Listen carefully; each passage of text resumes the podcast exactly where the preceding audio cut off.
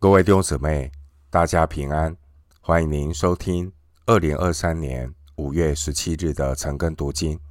我是廖哲一牧师。今天经文查考的内容是《撒母耳记下》十九章一到八节。《撒母耳记下》十九章一到八节内容是约押对大卫的劝诫。首先，我们来看《撒母耳记下》十九章一到四节。有人告诉约押说：“王为押沙龙哭泣悲哀，众民听说王为他儿子忧愁，他们得胜的欢乐却变成悲哀。那日，众民暗暗地进城，就如败阵逃跑、惭愧的民一般。王。”蒙着脸，大声哭嚎说：“我儿押沙龙啊，押沙龙，我儿，我儿啊！”虽然神帮助大卫的阵营打败叛变的押沙龙阵营，但是大卫却被儿女私情的情感所影响，陷入情感的忧伤中，忽略要先。照顾民心，促进国家的合一与团结。经文第二节，大卫现在为他儿子忧愁的情绪低潮里，却罔顾神的百姓的需要以及神的公义。大卫，他是一位失败的父亲，他为了一个得罪神的儿子，他的死。忧伤，却忽略他也是一国之君的职责，以致第二节说，他们的得胜欢乐却变成悲哀。押沙龙死了，但撒旦仍然图谋兴风作浪。大卫外面的征战得胜了。但是大卫里面属肉体的征战却还没有得胜。大卫他作为国度的君王，大卫还有许多恢复的工作要做，包括战死沙场百姓的家属需要安慰，迷失的百姓需要挽回，无知的仇敌。需要赦免。然而，大卫他自己却陷在体贴肉体的情感纠结里，不能自拔，导致国家分裂的破口不但没有被堵住，反而出现了更可怕的破口。一方面是以色列内战的元气还没有恢复，一方面是。民众受了大卫的影响，失去了喜乐。第三节，如果没有及时的堵住这些破口，正如约押后面第七节所说的，这祸患就比你从幼年到如今所遭的更甚。撒母耳记下从第十九章到二十章。我们看到撒旦继续在神的百姓中间那样的一个破口中制造纷争，要破坏神的国度。然而，神的计划绝对不会因着一个人一时的失败而落空。神要继续的引导属他的百姓，一方面要堵住破口，一方面。要重新的建立关系和秩序，将神所拣选的君王和百姓从失败中一步一步的挽回过来。回到今天的经文，《撒母耳记下》十九章五到八节，约押进去见王说：“你今日。”使你一切仆人脸面惭愧了。他们今日救了你的性命和你儿女妻妾的性命，你却爱那恨你的人，恨那爱你的人。你今日明明地不以将帅仆人为念。我今日看明，若押沙龙活着，我们都死亡，你就喜悦了。现在你当出去安慰你仆人的心。我指着耶和华起誓，你若不出去，今夜必无一人与你同在一处。这祸患就比你从幼年到如今所遭的更甚。于是王起来，坐在城门口。众民听说王坐在城门口，就都到王面前。以色列人已经逃跑，各回各家去了。经文五到八节，我们看到约押他对大卫的表现不能够认同。约押向王发出严厉的谴责。约押讽刺大卫，关心仇敌多过关心这些忠心跟随他的人。而且大卫也没有感激救他性命的人。约押警告大卫：大卫如果没有立即对众民表示好意的关心，他们当夜就要离弃他。经文第五节的仆人是指大卫的战士，第八节的众民是指跟随大卫的百姓。第八节的以色列人是指支持押沙龙这些叛乱的百姓。神借着环境，一步一步的显露大卫的本相，目的是要让大卫把自己肉体的软弱看清楚，进一步要造就大卫的生命，引导大卫的生命。到成熟的地步，因此神没有任凭大卫继续沉溺在伤痛中，而是透过约押，把大卫从体贴肉体的忧伤中唤醒过来。约押他跟随大卫好一段时间，约押相当了解大卫肉体的本相。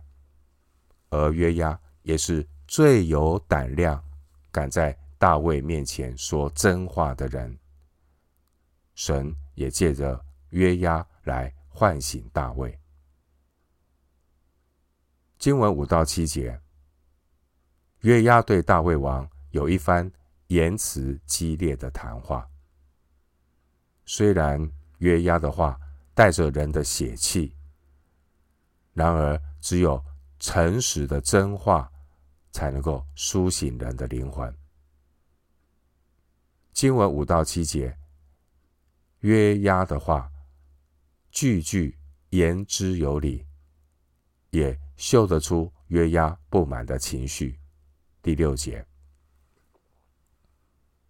弟兄姐妹，经文五到七节，让我们学习，我们如果是用。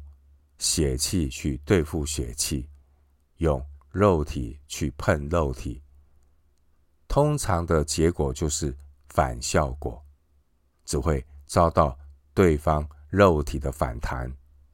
结果是你越想去劝诫别人，对方越是把你推得更远；你越是想要帮别人脱离肉体，却是让对方更。陷在肉体当中。然而，大卫他是一个有灵性的人，至少大卫在神面前有一颗谦卑、柔软、顺服的心。虽然大卫也有儿女私情的情感和软弱，但是大卫不会长久陷在肉体的辖制中无法自拔。因为大卫他有灵性，只要神动工，大卫就能够苏醒过来。因此，无论神借着什么方式来光照大卫，可能是借着先知拿单十二章七节，或是透过约押本章第六节，神借着人来动工，大卫都能够立刻从愚昧中苏醒过来。神借着约押，让大卫为自己体贴肉体的情绪画下停损点。大卫听了约押的话，将哀痛的情绪按下停止键，重新回到神的旨意当中。经文第八节说：“于是王起来，坐在城门口。”弟兄姐妹，出于血气的话语，虽然也能够挽回人，但是呢，后遗症也不小，我们要留意。虽然约押的话让大卫暂时脱离肉体的感情，但后来大卫又继续的骄纵俊美的第四个儿子亚多尼亚。列王记上一章六节。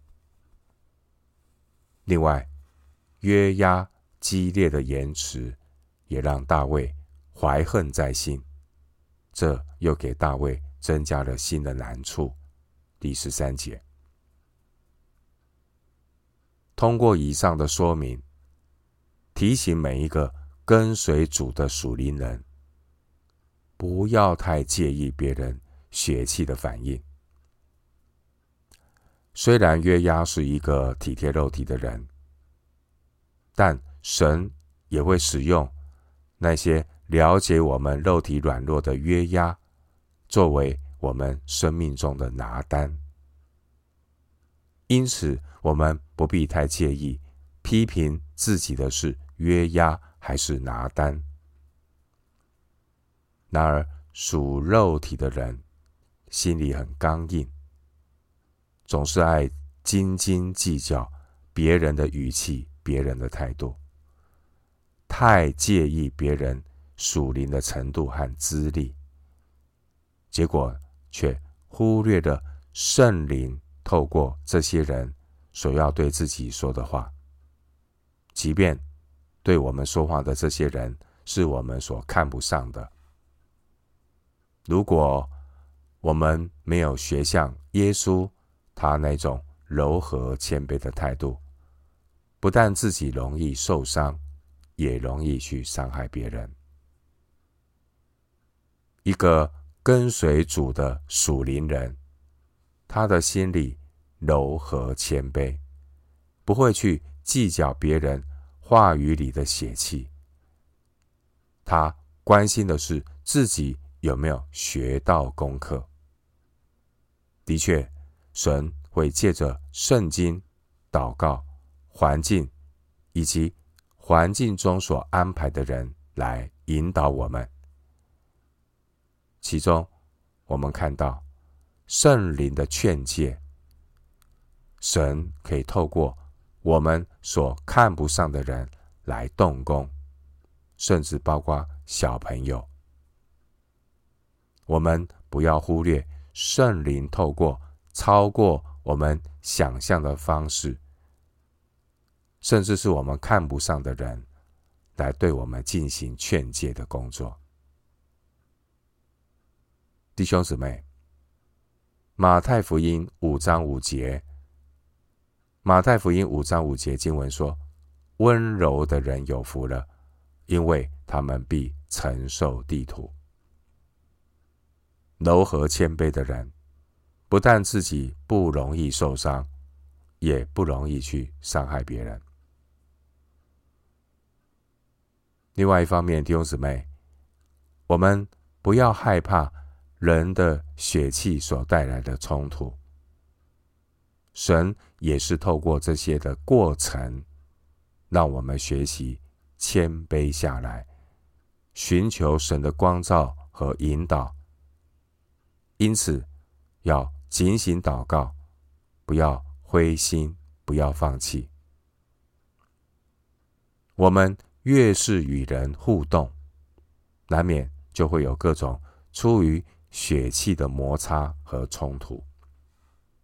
因此，每一天，基督徒要有心意更新变化的灵修时间，你才不会掉入血气纠结的泥泞当中，纠结在自我的情绪里走不出来。神可以借着约押，或是借着拿单，来对大卫说话，将大卫从迷失中挽回。我们也求神赐给我们有智慧，知道如何去挽回迷失的肢体。最后，牧师以两段的经文作为今天查经的结论。第一段经文，新约圣经犹大书一章二十二到二十三节。犹大书一章二十二到二十三节，有些人存疑心，你们要怜悯他们；有些人，你们要从火中抢出来搭救他们；有些人，你们要存惧怕的心怜悯他们。连那被情欲沾染的衣服也当厌恶。第二段经文，雅各书五，新约圣经雅各书五章十九到二十节。我的弟兄们，你们中间若有失迷真道的，有人使他回转，这人该知道，叫一个罪人从迷路上转回。便是救一个灵魂不死，并且遮盖许多的罪。雅各书五章十九到二十节。我们今天经文查考就进行到这里。愿主的恩惠平安与你同在。